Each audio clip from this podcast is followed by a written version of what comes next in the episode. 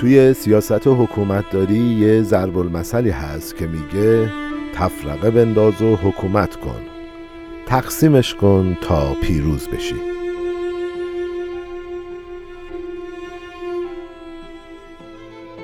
به نام خداوند رنگین کمان، درود به همه مردم شریف ایران. من مرتضی شایسته هستم و شما نهمین اپیزود از پادکست ایران و انقلاب رو میشنوید که در روز شنبه 12 آذر ماه سال 1401 منتشر میشه.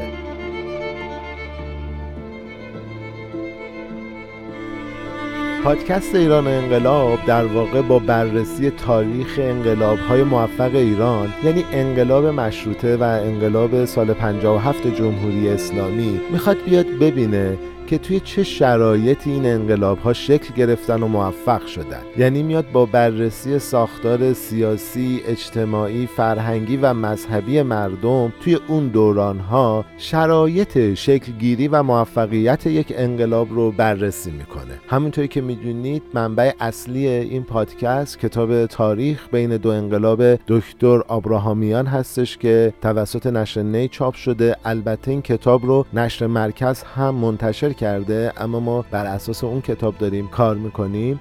و نکته بعدی این که ما هر شنبه پادکست هامون رو منتشر میکنیم و گاهن هم مواردی رو که برای شما مطرح میکنیم که حتی تو همین اپیزود هم داریم، از کتاب ها و یا مقالات دیگه هست که اون کتاب ها و مقالات رو هم توی کانال تلگرامیمون منتشر میکنیم، هم لینکش رو برای اینکه شما دسترسی داشته باشید توی توضیحات اپیزود قرار میدیم.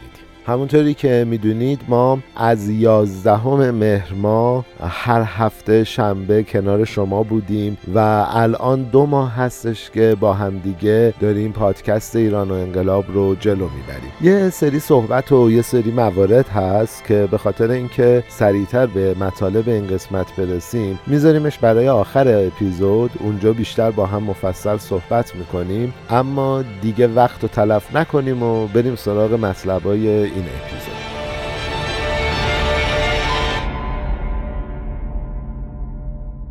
اگه خاطرتون باشه توی قسمت قبلی ما اومدیم مشکلات و ضعف‌های سیاسی حکومتداری پادشاه‌های قاجار رو بررسی کردیم و اومدیم گفتیم که اونا هر موقع به مشکل برمیخوردن 2 کار رو انجام میدادن بسته به شرایط. یکی ایجاد اختلاف بین گروه‌های مختلف بوده و اون یکی هم ایجاد تفرقه درون گروهی بین گروه‌های مخالفشون بوده. اما اگه یادتون باشه تو قسمت قبل گفتیم که وقتی که این راه‌ها جواب نمیداد، حاکمان قاجار برای مواجهه با خطر یک کار دیگه‌ای می‌کردن که قراره توی این اپیزود براتون تعریف کنیم و موضوع رو ادامه بدیم. شاهان قاجار دیگه وقتی که نمیتونستن یه رقیب داخلی برای ایجاد تفرقه داخل یه گروه پیدا کنن، یا اینکه یه همپیمان محلی رو برای ایجاد درگیری بین 2 گروه پیدا کنن، دست به یه راهکار جالبی میزدن.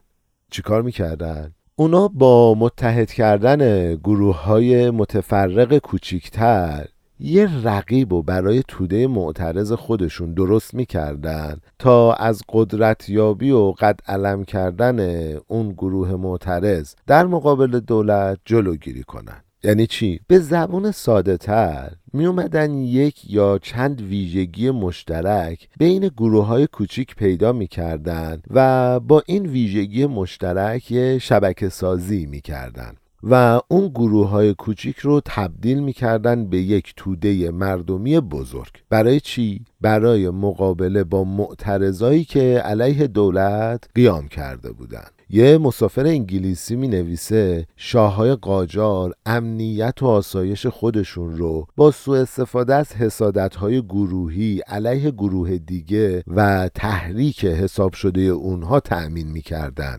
حالا مثال کتاب تو این مورد خیلی جالبه. ابراهامیان میگه که اونا می اومدن اختلاف بین حیدری ها و نعمتی ها رو توی شهرهایی مثل شوشتر، اصفهان، قزوین و شیراز راه مینداختن. خب ما در رابطه با حیدری ها و نعمتی ها توی اپیزود 6 مفصل صحبت کردیم، هم در رابطه با حیدری ها و نعمتی ها، هم در رابطه با چهار لنگ ها و هفت لنگ ها. توی این اپیزود هم باشون حسابی کار داریم. از طرف دیگه می اومدن یه سری اختلاف بین شیخی ها و متشرعه ها توی تبریز ایجاد میکردن، یا بین کریم خانی ها و متشرعه ها توی کرمان، بین شاهسوانها، افشارها، کردها، ترکمنها و فارسها توی شمال شرق، و یه سری اختلاف هم بین لرها و افشارها و بختیاریها و فارسها و اعراب توی جنوب غرب ایران ایجاد میکردن.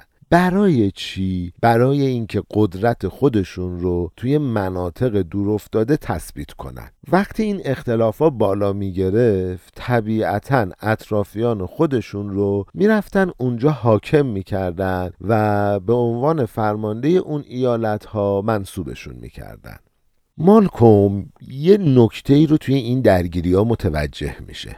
میگه که شهرهای ایران به دلیل درگیری ها و جناحبندی هایی که محله های رقیب توشون داشتن نمیتونستن با دولت خوب چونه زنی کنن. برای چی؟ به خاطر اینکه بیان یک سری امتیازات اضافه بگیرن.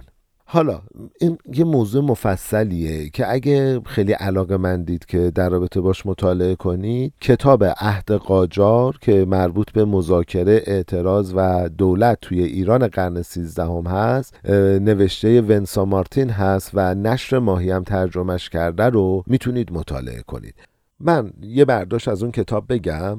ببینید همونطوری که ما تو اپیزود قبل گفتیم، دولت قاجار که ارتش خاصی نداشته، پس نمیتونسته از گزینه زور یا قدرت استفاده کنه. پس سعی میکرده مسائل رو از سیاست تفرقه بنداز و حکومت کن حلش کنه. تو این سیاست هم تبحر خاصی داشته. اما دولت قاجار یه تبحر خاصی هم توی مذاکره داشته که بیشتر مشکلاتش رو از طریق مذاکره حل و فصل میکرده. این نکته رو از اون کتاب داشته باشیم. بریم سر بحث خودمون.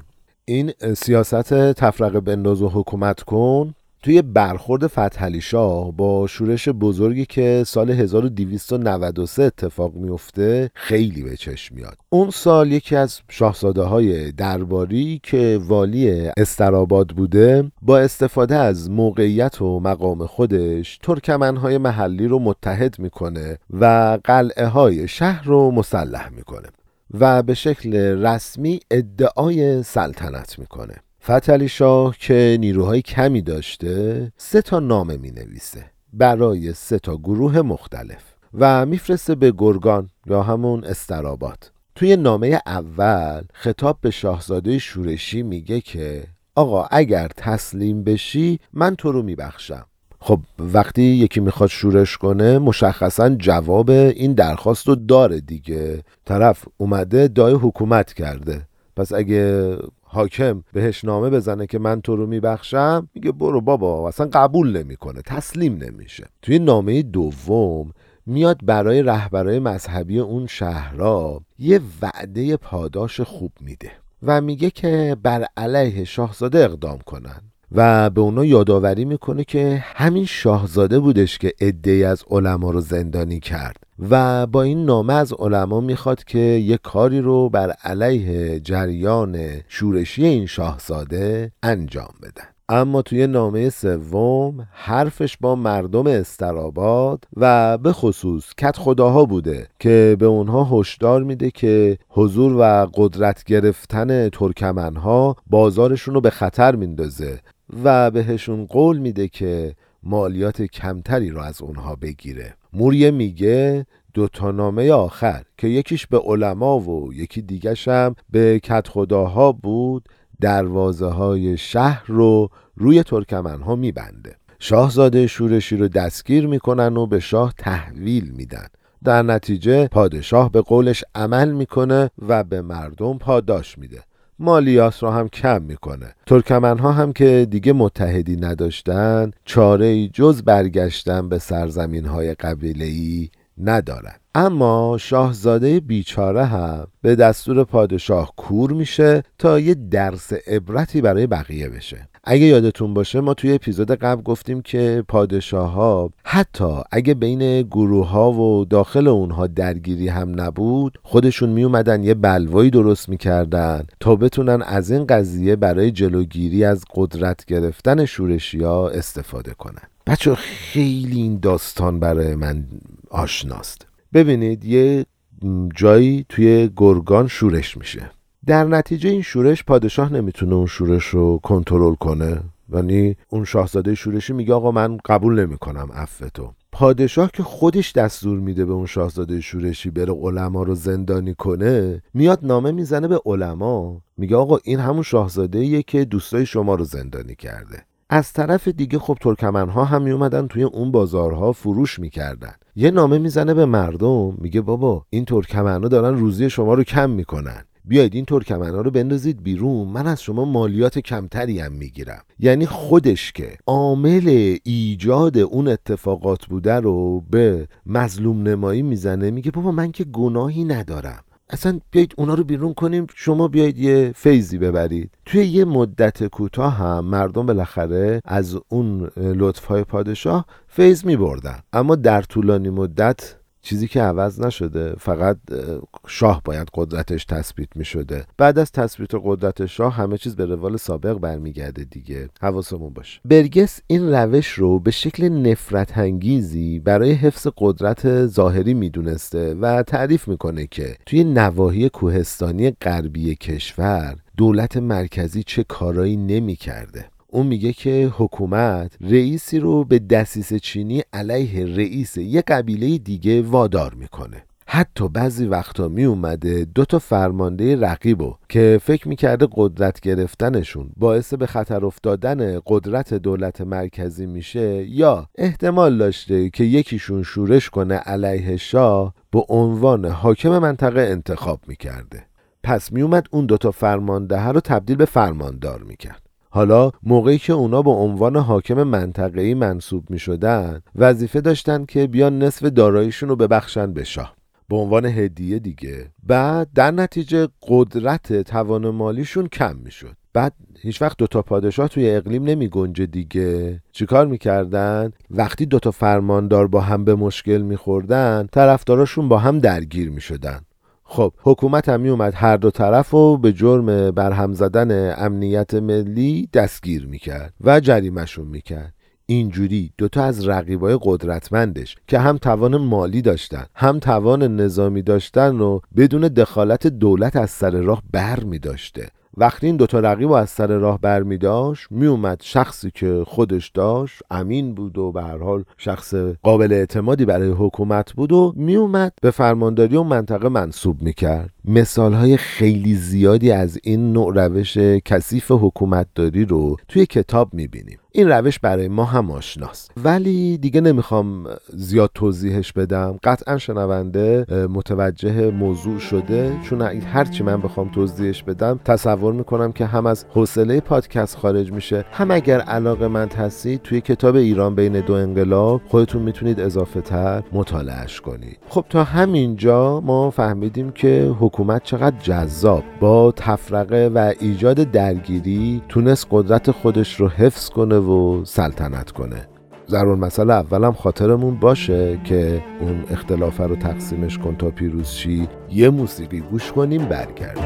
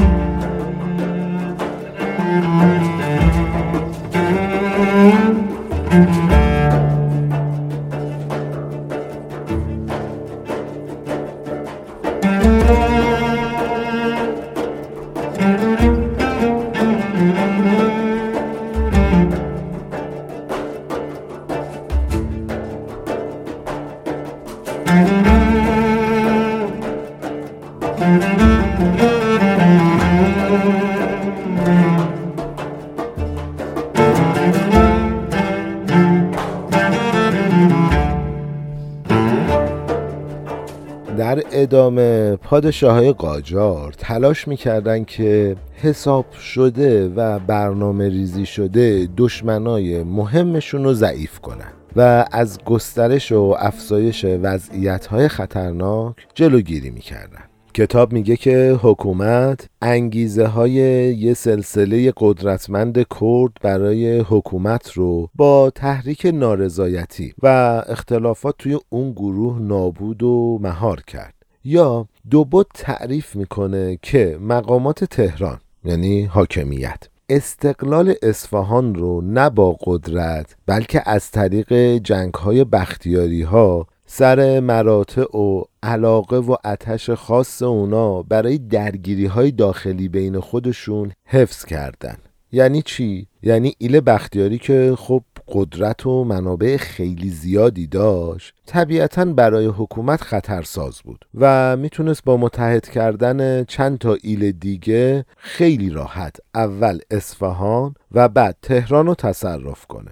پادشاه هم که اصلا ارتشی نداشت که بتونه با اینها مقابله کنه، پس دولت علاج واقعه رو قبل از وقوعش میکرد و با درست کردن تفرقه سر موضوعایی مثل مالکیت مراتع یا حق آب سر اونا رو گرم میکرد و فکر اعتراض و انقلاب رو از سرشون بیرون مینداخت. اگه یادتون باشه ما توی اپیزود 6 به صورت مفصل در رابطه با اختلافات بین 4 لنگ‌ها و 7 لنگ‌ها توضیح دادیم که حالا بر اساس همون توضیحات من میخوام یه داستانی رو تعریف کنم تا عمق این اختلافات رو بهتر درک کنیم. ما اون موقع گفتیم محمد شاه قاجار اومد محمد تقیخان که رئیس ایل کیانرسی بود رو دستگیر کرد و به خاطر همین دستگیری 4 لنگ‌ها ضعیف میشن و با تایید مقام ایلخانی جعفر قلی خان رئیس زراسفند باعث قدرت گرفتن 7 لنگ‌ها شد. بعد میریم جلوتر تا زمان ناصرالدین شاه که اونم زمینای 4 لنگ‌ها رو به 7 لنگ‌ها میده تا بتونه قدرت 4 لنگ‌ها رو کم کنه و 7 لنگ‌ها رو قوی کنه تا به ایلخانی برسن. حالا بعد از اینکه 7 لنگ‌ها حاکم منطقه شدن یه درگیری بین ایلخانها و حاجی ایلخانیها سر قدرت پیش میاد و حکومت هم به جای اینکه بیاد وساطت کنه و اوضاع رو آروم کنه بیشتر تحریکشون میکنه تا خودشون تا مرز نابودی قبیله پیش برن. حالا ببینیم چجوری. اونا اول اسفندیارخان رو از خانواده ایلخانی دستگیر میکنن. امام قلی خان میشه رئیس قبیله. بعد از یه مدتی میان اسفندیارخان رو آزاد میکنن. حتی از اسفندیارخان حمایت هم میکنن تا امام قلی خان را از قدرت پایین بکشن. بعد از 2 سال این دفعه دوباره میرن سمت امام قلی خان و از امام قلی خان پشتیبانی میکنن و امام قلی خان هم میاد اسفندیارخان رو عزل میکنه و همینجوری به قول معروف یکی به نعل میزدن و یکی به میخ تا این دو گروه برای قدرت و حکومت انقدر توی سر کله همدیگه بزنن و اصلا نتونن به چیز دیگه ای فکر کنن و همچنین با عزل و نصب‌های کوتاه مدتشون باعث می شدن که هیچ کدوم از این دو طرف دعوا نتونن قدرت لازم رو برای ایجاد یک ایل مستقل و کارآمد داشته باشن. پس میشه بگیم که شاه‌های قاجار از ضعف نهادی و اختلافات داخلی ایلها و گروه‌ها استفاده می‌کردند و با تحریک و تشدید کینه‌های قبیله‌ای میتونستن اونها رو عروسک‌های خیمه شب‌بازی خودشون کنن و با هدایت و شناسایی اختلافات داخلی و خارجی و سوء استفاده از این قضیه‌ها مخالفای خطرناک خودشون رو خلع سلاح می‌کردن. همچنین دولت علاوه بر اینکه بین گروه‌ها دشمنی مینداختن و به کینه‌ها دامن میزدن از مالیاتگیری و اعمال مجازات‌های غیرعادی هم برای کنترل گروه‌ها استفاده میکردن یعنی چی؟ بخش عمده درآمد دولت از طریق مالیات به زمین و دام و مغازه و مسکن تأمین میشد. هر گروه هم با توان فرضی خودش مالیات میداد. حالا یعنی چی؟ یعنی این که شاه و مستوفی‌های اون تعیین می‌کردن که هر منطقه چقدر باید ایالت بده و این مقدار پرداختی هم هیچ وقت درست و عادلانه مشخص نمی‌شد. یعنی اگه بخوام ساده‌تر توضیح بدم، شما اگه از دوستا و متحدا و زیردستای تحت نفوذ شاه بودید، منطقتون احتمالاً مالیات پرداخت نمی‌کرد، یا اگه هم قرار بود مالیاتی بده خیلی کمتر از اون چیزی بود که باید پرداخت می‌کردید. و حالا این کمبود و کسری مالیات پرداختی شما رو می اومدن از مردم بدبخت یه ناحیه دیگه که با حکومت مشکل داشتن یا با حکومت همراه نبودن می گرفتن. یعنی یه عده از مردم و گروه‌های مالیاتی خیلی کمتر از اون چیزی که باید مالیات میدادن، یه عده دیگه خیلی بیشتر از اون چیزی که حقشون بود پرداخت میکردن. کرزن در مورد این قضیه میگه، آقا شاید هم کرزن باشه، من واقعا عذرخواهی میکنم، واقعا نمیتونم تلفظ دقیق اینا رو پیدا کنم، برای همینه که هی تکرار میکنم. پرداختی‌های غیر واقعی و خیلی کم، پرداخت‌های غیر واقعی و خیلی کم بعضی از گروه‌ها خنده‌دار و احمقانه به نظر می‌رسیده. این ویژگی نظام مالیاتی باعث تبعیض بین گروه‌ها می‌شده. این جمله کرزنه. حالا بریم یه مورد از اتفاقاتی که باعث می شده مردم مورد لطف یا غضب شاه قرار بگیرن و بررسی کنیم. داستان از اونجایی شروع میشه که توی سالهای آخر سده 13 شهر بروجرد، چون تو اوایل سده باعث شده بود که اسب مورد علاقه پادشاه تلف بشه، مالیات ویژه و سنگینی رو پرداخت میکرد. ایالات لر هم مالیات خیلی سنگینی رو فقط برای اینکه پادشاه، یعنی ناصرالدین شاه، ازشون ناراحت بود، چون دفتر خاطرات شاه رو، یعنی دفتر خاطرات سفر به فرنگ شاه رو نخریده بودن، پرداخت میکردن.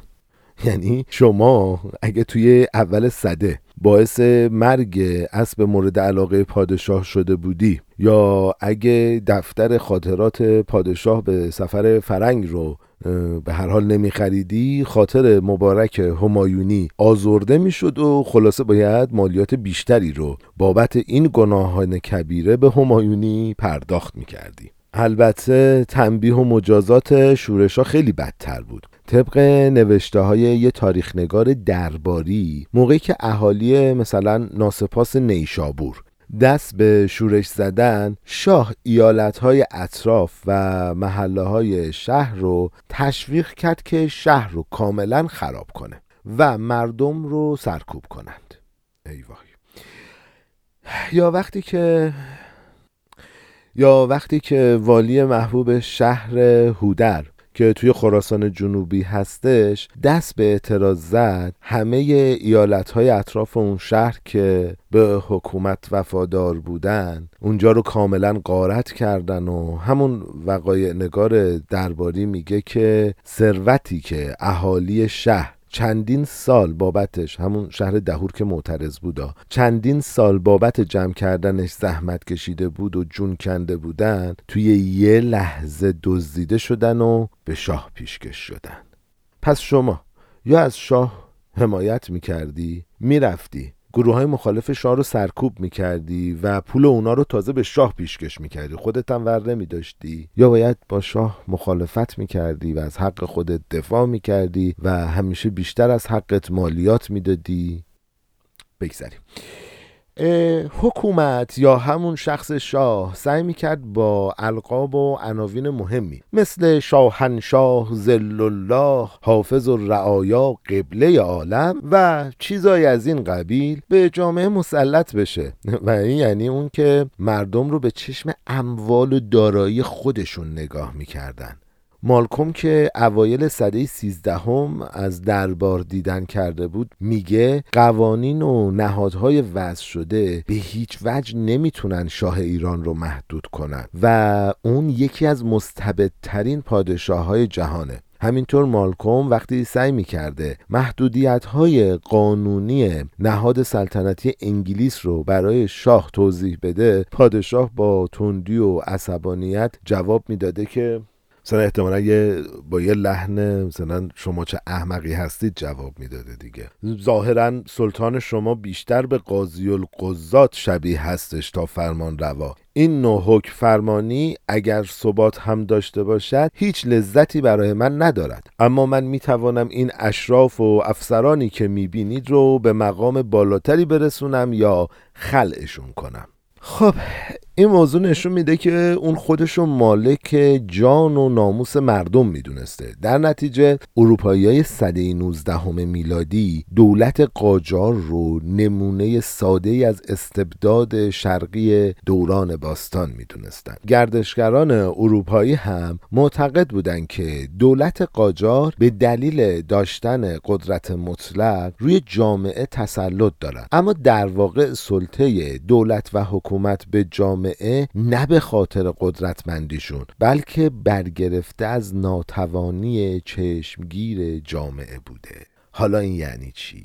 یعنی این که برعکس گفته اروپایی ها که میگفتن شاهان قاجار چون قدرت و زور زیادی دارن میتونن به مردم حکومت کنن، واقعیت این بوده که اونا قدرت یا توان نظامی نداشتن و این مردم جامعه بودند که اتحاد نداشتند و با بیسوادی و جهل مثل گوسفندایی رفتار میکردند که چوپان گرگ صفت هر کاری که دلش میخواسته و میتونسته میکرده. خب ما تا حالا اومدیم مشکلات و نکات منفی حکومت و سلسله قاجار رو بررسی کردیم، اما بیایید ببینیم که پادشاهان قاجار به عنوان شاهنشاه، حافظ و رعایا و داور نهایی چه وظایفی رو در قبال کشور و جامعه داشتن. چون همونطور که میدونیم سیاست اونا بیشتر از این که به توان نظامی و قدرت سیاسیشون مربوط باشه که همونطور که معلومه تو این دو مورد اصلاً توان زیادی نداشتن، بیشتر روی قدرت مذاکره و چانه‌زنیشون بوده. کتاب این موضوع رو که خیلی هم موضوع جالب و پرماجرایی هست اینجوری شروع میکنه که توی یک اعلامیه سلطنتی گفته شده اقتدار و حاکمیت ساختار و سلسله مراتبی داره که پادشاه میتونه از قلمرو ما دفاع کنه. حالا اینکه اونا چی بودن ما اونو توی اپیزود بعدی مفصل براتون تعریف میکنیم. خب این اپیزودم تموم شد و بازم مثل همیشه امیدواریم که این مطالب مفید بوده باشه و این کاری که ما با دلگرمی شما داریم انجام میدیم و تولید میکنیم رو دوست داشته باشید و کماکان محبتتون شامل حال ما بشه. توی شبکه‌های اجتماعی، توی کست باکس ما رو معرفی کنید، ممنون میشیم ازتون. خیلی برای من جذابه که بهتون بگم که ما 2 ماه توی سخت‌ترین شرایط اجتماعی کنار شما بودیم، پادکست تولید کردیم، تیم محتواییمون همه کاراشو کنار گذاشته و داره روی این پروژه کار میکنه. این پروژه برای ما همونطوری که گفتم یه مسئولیت اجتماعیه و ما در جهت آگاهی رساندن به همه مردم ایران برای آبادانی و عمران ایران زمین داریم این کار رو انجام میدیم. با افتخار کنار شماییم. واقعا من هر موقع که میرم آمار رو توی سایتمون نگاه میکنم، آمار رو توی کست باکس نگاه میکنم، انرژی میگیرم. توی این مدت کم انقدر شما کنار ما بودید، همراه ما بودید، ممنونم ازتون. ما رو به دوستاتون معرفی کنید. اگر میخواید توی این حرکت اجتماعی، توی این مسیری که ما به عنوان یک مسئولیت اجتماعی داریم حرکت میکنیم کمکی به ما کنید، خب میتونید از طریق شبکه‌های اجتماعی تلگرام @ایران و انقلاب با کیو، که کانالمون هم @hmpc_ایران و انقلاب با کیو هست. حالا توی توضیحات اپیزود هم هست، میتونید اونجا با ما ارتباط بگیرید. اگر دوست دارید که حمایت مادی کنید، اصلا الزامی نیست. صفحه هامی باش ما فعال هستش. اگر توی گوگل سرچ کنید که صفحه هامی باشه پادکست ایران و انقلاب، اولین لینک باز میشه، شما میتونید اونجا ما رو حمایت کنید. ما انرژی میگیریم از اینکه شما هوای ما رو دارید، از اینکه شما فیدبک میدید. ما داریم تلاش میکنیم که صادقانه و بدون در نظر گرفتن هیچ نفع شخصی تاریخ رو روایت کنیم تا از تاریخ درس بگیریم و برای عمران و آبادانی کشورمون تلاش کنیم. خب بعد از همه این حرف ها، این هفته هم هفته غم انگیزی بود.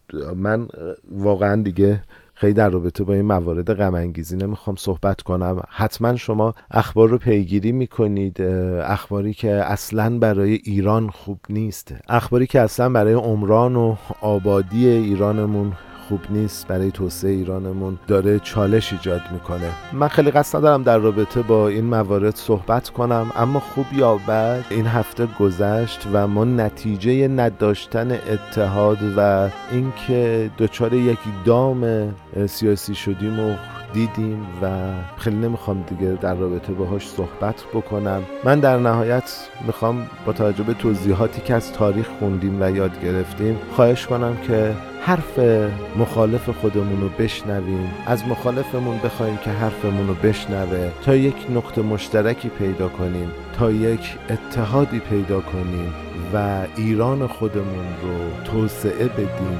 آباد کنیم. به امید اطلاع ایران عزیزمون، خدا نور خدا پایان این شب‌های سیاه و سوت و کوره.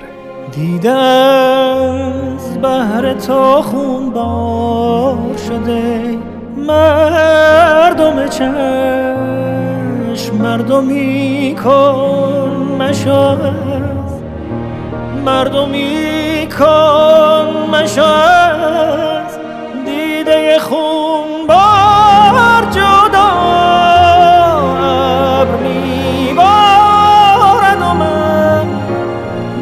شوم از یار جدا،